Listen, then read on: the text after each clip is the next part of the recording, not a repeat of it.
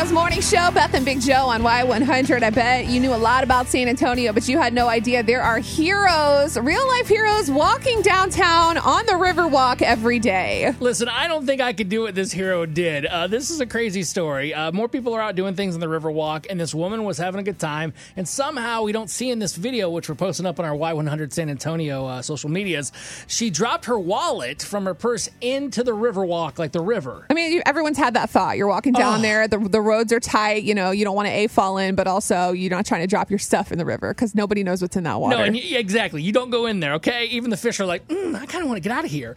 Anyways, this man says, I'll help you. So it's actually a two man job, Beth. One guy goes in and he's underwater in the river trying to fish out her wallet while the other guy is holding his legs up, almost like he's getting a swirly, but he's holding them.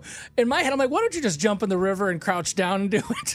but the, I don't know. That's a great question. Yeah, it's definitely um, an awkward video, an awkward post. It was posted on uh, Snapchat over the Oh, weekend to the. San Antonio stories. So everyone that follows like the whole Snapchat San Antonio could see this since it's kind of gone viral. And uh, the good news is, after all of this, he came back up with the wallet. People were cheering. People were screaming. You would have think that he rescued a human being, like a little baby out of the river. Probably some drunk lady's wallet, to be honest. I love all the jokes too. He's now immune to COVID.